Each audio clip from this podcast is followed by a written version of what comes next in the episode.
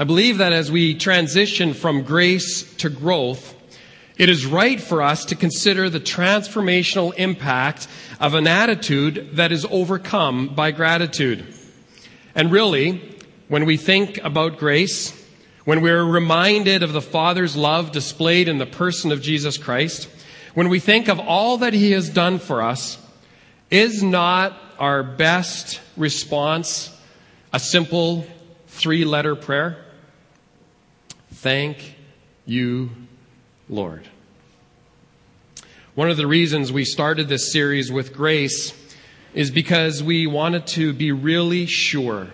We wanted to be sure there was no confusion, no doubt about what it meant to be saved by grace alone. That to be rescued from the pain and price of our sin by the one who loved us beyond measure, not because of anything that we have ever done or could ever do, but simply because of the loving action of a gracious God. Now just stick with me for a moment. Because once we understand and accept God's grace, when we say yes to Jesus, when we humble ourselves before God, when we come to faith in Him and acknowledge to Him our sin and our need of a Savior, when we do that, Jesus Christ comes to our lives, to our hearts, and He forgives us and He enters in to begin a new life in us.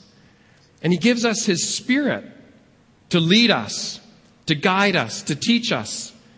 So now we're no longer ruled by self and sin, but by His Spirit. And you want to know something remarkable? His Spirit then begins to do a transforming work in our hearts and in our minds and in our lives. Because as we surrender to the Spirit's power and control in our lives, one of the best evidences of this transformation that is taking place in, is that our lives then are distinctly marked by an attitude of gratitude. Uh, consider these words from the Apostle Paul's letter to the Ephesians, chapter 5, verses 18 through 21. And it's a reminder to us, very simply, that we are always giving thanks. We should always be giving thanks. In the scripture that we read from, that was just read for us from, from Psalm 103, there's a little phrase that I always caught in there that just simply said, I think it was in verse 2, it says, Forget not all his benefits. And then the psalmist goes on to rehearse and repeat all of the things that he remembers that God has done, all these incredible things. And the next 20 some verses are all full of these phrases of what God has done. He's reminding himself that he should be always giving thanks. Praise the Lord, he says, O my soul. And so Paul, in writing to the Ephesians, says, do not get drunk on wine, which leads to debauchery. Instead, he says, be filled with the Spirit. So he's simply just speaking here of the controlling influence of our lives. And goes on to say, speak to one another with psalms, hymns, and spiritual songs. Sing and make music in your heart to the Lord, always giving thanks to God the Father for everything in the name of our Lord Jesus Christ. Did you catch that? Always giving thanks to God the Father for everything. In fact, as you read through the Bible, you will discover again and again the importance of a grateful spirit. Uh, the Bible very carefully links the spirit of gratitude with victory in the Christian life. Consider a couple of verses. 2 Corinthians 2 verse 14. Paul simply writes, but thank God he has made us his captives and continues to lead us along in Christ's triumphal procession. And in 1 Corinthians 15, verse 57, he says, But thank God, he gives us victory over sin and death through our Lord Jesus Christ. When we're reminded of what Christ has done for us, it causes us to simply give thanks to God. And in these few verses, victory and triumph are in the same context with gratitude. And the reality is, is I think that if you show me someone who's experiencing a, a, victory in their Christian lives, they are on a, on a, on another level. They're kind of on the scale where you're just looking at them going, they are, they, they just have something that, that maybe I'm missing. They have this sense of triumph things, uh, not that they're all going well, but they have this peace in their hearts. And I suspect that I could show you then a person who is per- permeated with a grateful attitude. They just know deep in their hearts and in their lives that God is doing some amazing things in their lives, and they are so thankful. If you stop and think about it, you probably realize, along with me, how easy it is to be ungrateful.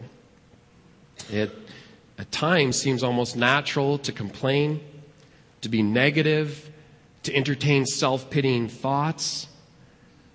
But if the Spirit of God is within us, He will help us triumph over that, and therefore we will triumph over it as well. He will give us the victory. And so, what is the bottom line? I believe that every follower of Christ should be distinctly marked by this attitude of gratitude. Just stay with me and we'll develop this a little bit more. Uh, if we ask the question, okay, I understand that giving thanks is important, and sometimes I can't just kind of muster that up. What can I do to cultivate gratitude in my life? Where can gratitude come from?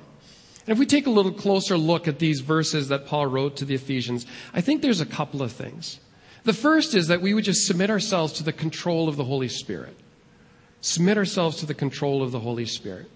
And in these verses, there's a couple of interesting things that then take place, or the result of giving ourselves control of the Holy Spirit, being filled with the Holy Spirit. And he says, first of all, that then our speaking, our singing, and our making music are impacted. You see, uh, one of the things that happens when you are a spirit filled follower of Christ is that you are filled to overflowing with gratitude, and we can express that then through our worship or through our singing.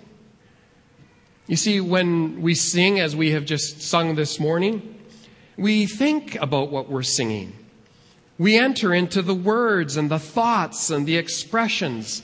And, the singing, I believe, will ultimately come from a deeper place. It's not just a, a sort of a, a, a routine mouthing of the words, but we start to go, yes, that's true. That's what's happened. That is true of me. That's what Jesus has done for me. And we start to think and we, we sort of personalize the words in, in a sense. I think a great example of this is a, a well known, familiar hymn that, uh, that probably ranks right up there next to Amazing Grace as one of those common, uh, most familiar and loved hymns. How great thou art, right? Remember the, the, the chorus? Then sings my soul Right? It's coming from the very depth of who we are. And why? Think of, I think it's the third verse that we would traditionally sing.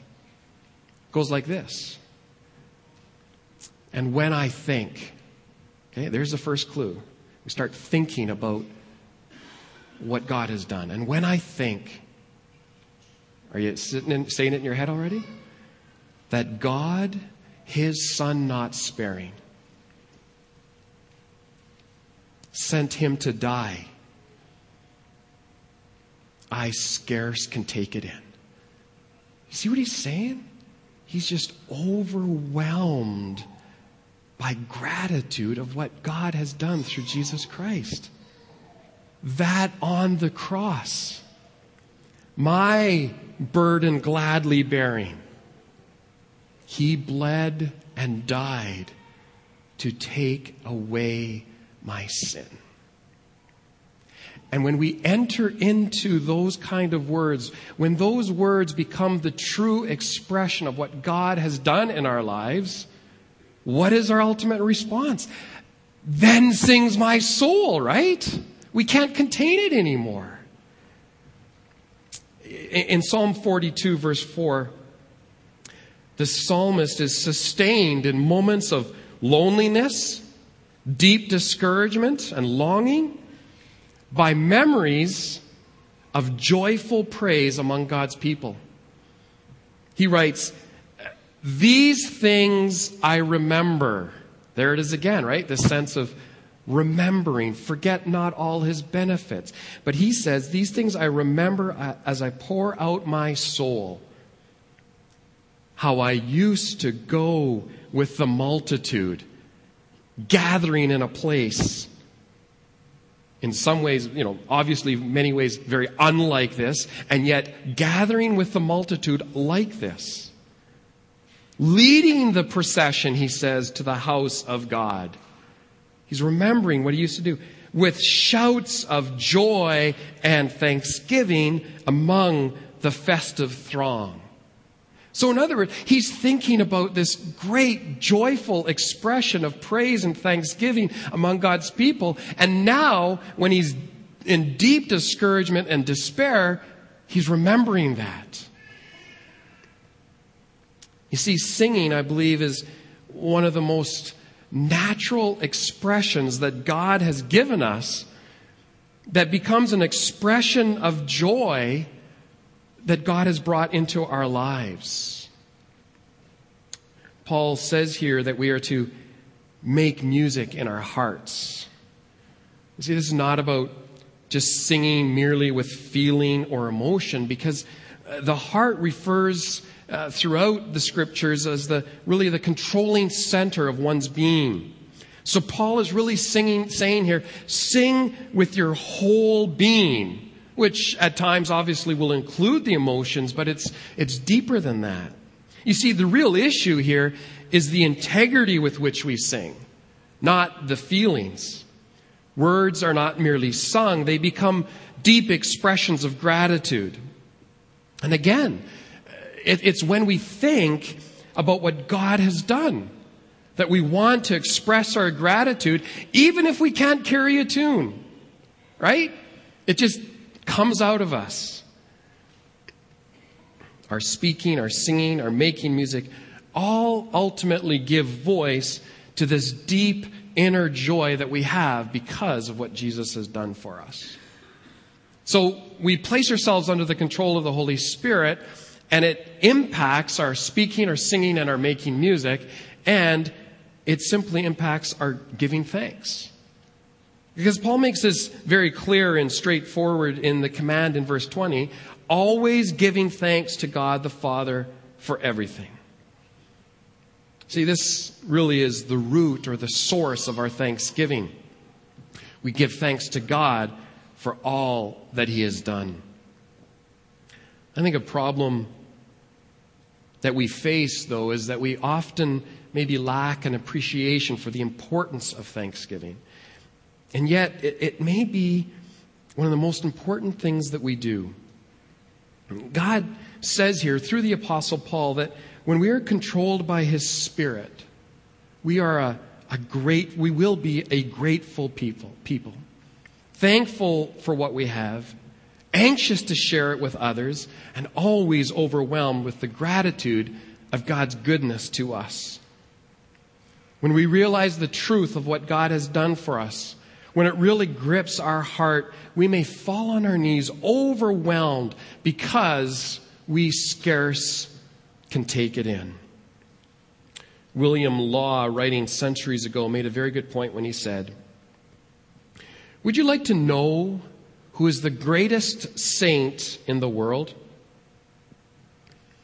It isn't he who prays most or fasts most. It is he, it isn't he who gives most.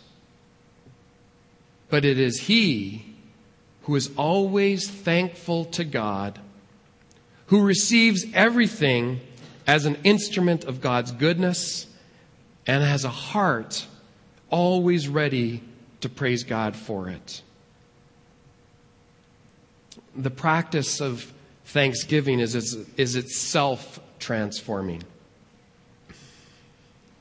Have you ever tried to be thankful and entertain thankful thoughts while at the same time entertaining malicious thoughts or negative thoughts?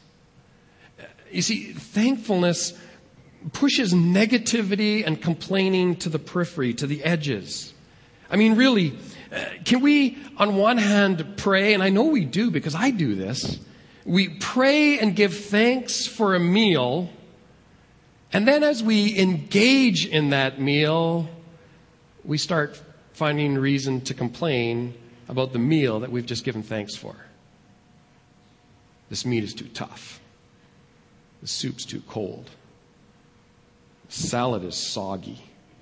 Right? I mean, we just, just like, wait a minute, there, there's something ironic about that. Because those two things are like mutually incompatible. That we say thanks on one hand and then turn around and, well, this isn't so great after all. Something just doesn't seem right about that, does it? Let me speak to just one more thing. When Paul says, always giving thanks to God the Father for everything, does he really mean everything?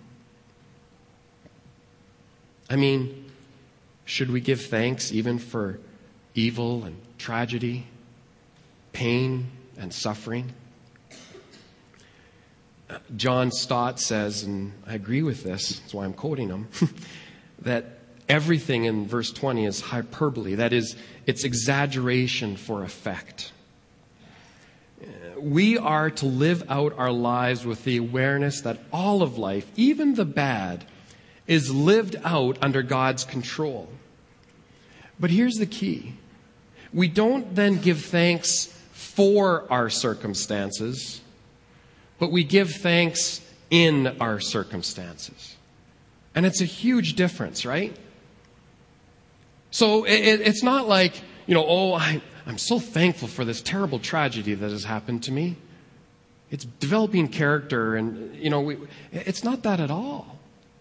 It, it's rather, you know, in the midst of this terrible tragedy,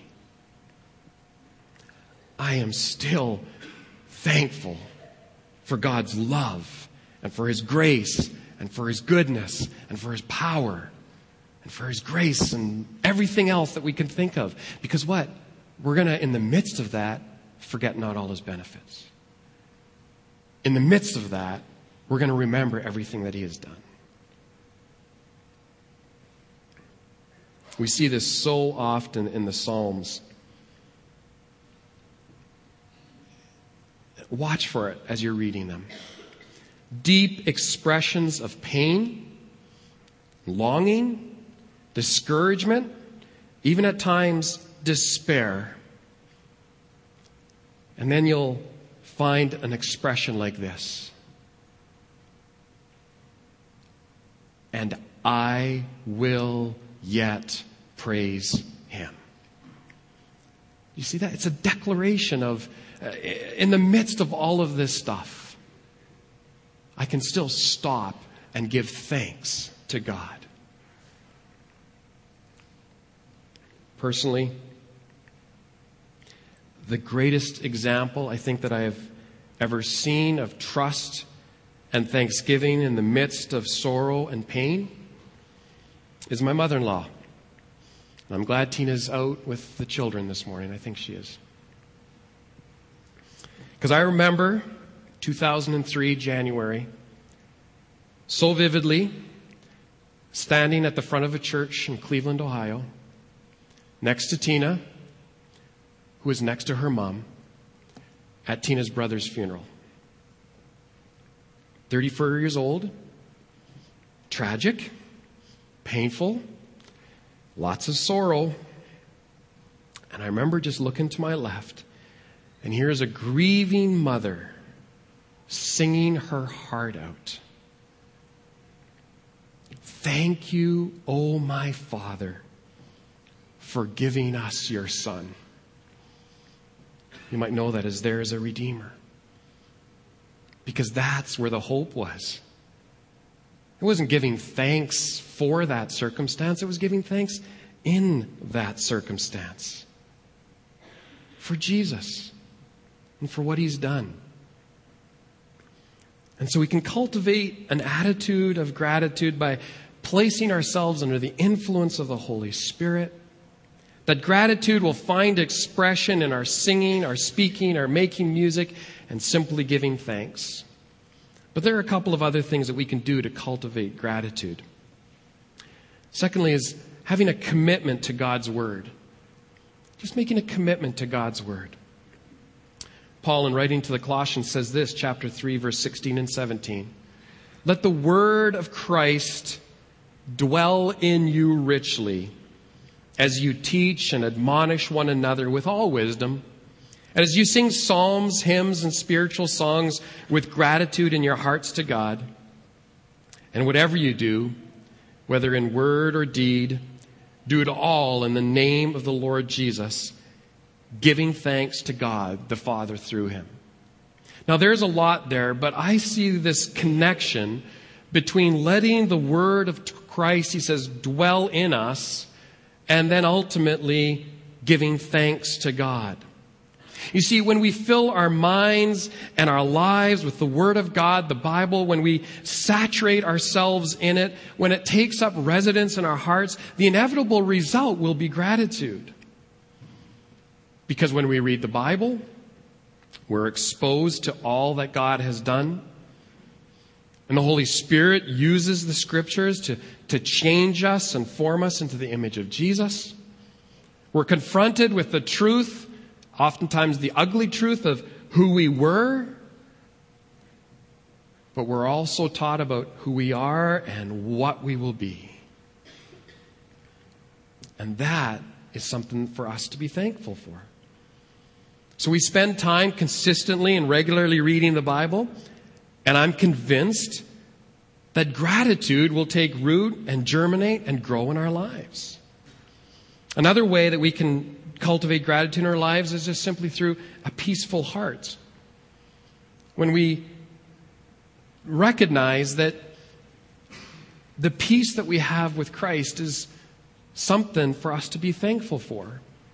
Colossians 3:15 says, "Let the peace of Christ rule in your hearts, since as members of one body you were called to peace, and be thankful." You see, uh, when we are at peace with God and with others, when all is right, when the relationship between us and God has been restored, I believe the result is, is gratitude. But again, it is reflecting on and understanding what God has done that brings this peace into our hearts and thanks into our spirits. Remember this from Paul's letter to the Romans? But God demonstrates his own love for us in this. While we were still sinners, Christ died for us. In other places, the Bible calls us enemies of God. But then, through what Jesus has done, we become friends with God. The relationship has been restored. We are made right with God. We are at peace with God. And that peaceful spirit ultimately gives rise to our thanksgiving. When our souls, in a sense, are in turmoil, when we're wrestling with God, when things are not right, it's often difficult then to turn around and say, Thanks be to God. And lastly, I believe we can cultivate a grateful attitude by cultivating a prayerful life. Colossians 4 2 says, Devote yourselves to prayer with an alert mind and a thankful heart. It's so very difficult to pray with a spirit of ingratitude and complaining. Have you discovered that? Uh, we may start there, but if we're listening to the Spirit of God, it's hard to stay there. And that's, I think, what we see in the Psalms so many times. He starts to express his disappointments and all of the, the, the, pain and all of the emotion that, that, that he's feeling, and then yet I will praise him. You see, when we pray, when we cultivate our prayer life, it's like when we make a commitment to God's word, we can't help but be thankful. Uh, in writing to the Philippians, Paul writes, Do not be anxious about anything, but in everything, by prayer and petition, with thanksgiving, present your requests to God. Uh, are you familiar with Acts praying? If you've been in the church somewhere along the road, probably you've been introduced to this. It's an acronym that many have found helpful in order to give some order and structure to their prayers. So the A is simply adoration, the C is confession, the T is thanksgiving, and the S is supplication. Eh, you know, it's a, it's a big word meaning, simply meaning requests, but if it was an R, it just wouldn't fit the acronym as well, right? Actor or whatever you'd, you'd say. It doesn't work as well as acts. You know, so if you need a little outline for your prayers, this is a good place to start. Adore God for who He is and for what He has done. And as we focus our thoughts on God, inevitably we're reminded of the things that we ought to confess in our lives. And we give thanks. And maybe just even as a side, when I try to go through this, one of the things I was taught, I remember hearing this as a speaker at a conference one time, and it just kind of caught me. I said, yeah. To intentionally count out 10 things that I'm thankful for. So when you find yourself praying and you start giving thanks, okay, wait a minute, I'm going to I'm going to keep track. Why? Remember the old classic hymn, Count Your Many Blessings? Name them one by one, and it will surprise you what the Lord has done. Can you imagine if every day we're taking time and cultivating our prayer life and we get to this place and we start giving thanks for 10 things? We'll see how much we have to be grateful for. But notice in this verse, too, that as Paul writes this, do not be anxious about anything, but in everything by prayer and petition. He says, with thanksgiving, not just and thanksgiving. Because as helpful as adoration, confession, thanksgiving, and requests are, is,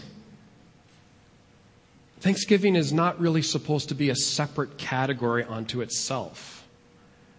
But all of our praying should be seasoned with thanksgiving. You see, because as we, as we commit to developing our prayer lives, the result will once again be a grateful spirit. Because when we adore God for His love, we can't help but give thanks to God for His love. Or if we thank Him for what He's doing, we see how great and powerful and mighty He is. So they're not really sort of two, you know, mutually separate things. They're, uh, they, they're, in a sense, one and the same. And so as we commit to developing our, our prayer lives, I believe the result again will be a, a grateful spirit. I thank God, you God, for your love. You can never tire of saying that. I thank you, God, for your mercy. I thank you for who you are and for what you've done. Thank you, Lord.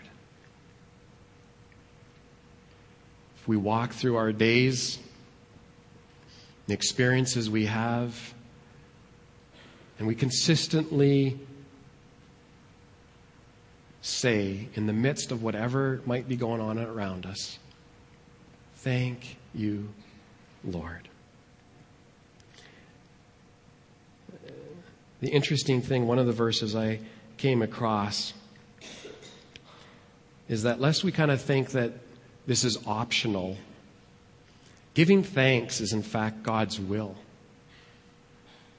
The apostle Paul writes to the Thessalonians chapter uh, 1 Thessalonians chapter 5 verse 18, give thanks in all circumstances, right? There it is again. For this, he goes on to say, is God's will for you in Christ Jesus. It's pretty clear, isn't it? It is actually the will of God that we would be a thankful people. Gratitude is the will of God for our lives. And if we're not a grateful person, and I suspect that maybe in our hearts right now, we know very well whether we are or aren't. We are not placing ourselves under the control of the Holy Spirit. And so, in a sense, we're, we're out of step with the will of God. No matter how many gifts of the Spirit we might be exhibiting in our lives, to be ungrateful is to be out of the will of God. It really is maybe far more serious than we realize. Because when we allow negativity or griping and complaining to rule, we're out of the will of God. In fact, let me take this just a little step further. In Romans chapter 1, Paul begins describing a culture that is sliding toward oblivion. And then in verses 21 and 22, he writes, For all, he's talking about these people, for although they knew God, they neither glorified him as God, now catch this, nor gave thanks to him. But their thinking became futile and their foolish hearts were darkened. Although they claimed to be wise, they became fools. And basically, Paul says that failure to give thanks is descriptive of a world that is out of step with God. And in 2 Timothy 3, verses 1 to 2, uh, Paul describes godless people. He writes this. Listen, listen to the, I'm not even going to read all of them. I'm going to stop after the second verse. But this is what he writes. He says, But mark this. There will be terrible times in the last days. People will be lovers of themselves, lovers of money, boastful, proud, abusive. Kind of an ugly list so far, right? Disobedient to their parents, ungrateful. And then he just goes on and lists some more. Isn't it interesting? That in the midst of this descriptive of a godless people, he says they're ungrateful. I think it's clear that God's will is for us to be a grateful people. The Apostle Paul, in writing, would sometimes in the midst of writing about one thing, very quickly head off on a, on a rabbit trail. He would be writing in a clear, logical way, and then all of a sudden he would just go off on something. In 1 Timothy, there's a good example of this. He says in verse 12, chapter 1, I thank Jesus Christ our Lord who has given me strength, that he considered me faithful, appointing me in his service, even though I was once a blasphemer and a persecutor and a violent man. So he's re- recalling all of what he used to be. I was shown mercy. The grace of the Lord was poured out on me abundantly, along with the faith and love that are in Christ Jesus. Here's a trustworthy saying that deserves full acceptance Jesus Christ came into the world to save sinners of whom I am the worst. But for that very reason, I was shown mercy, so that in me, the worst of sinners, Christ Jesus might display his unlimited patience as an example for those who would believe on him and receive eternal life. And when he thinks about who he was, about what God has done in his life, he breaks out with this one verse of expression. Now to the King, eternal, immortal, invisible, the only God, be honor and glory forever and ever. Amen.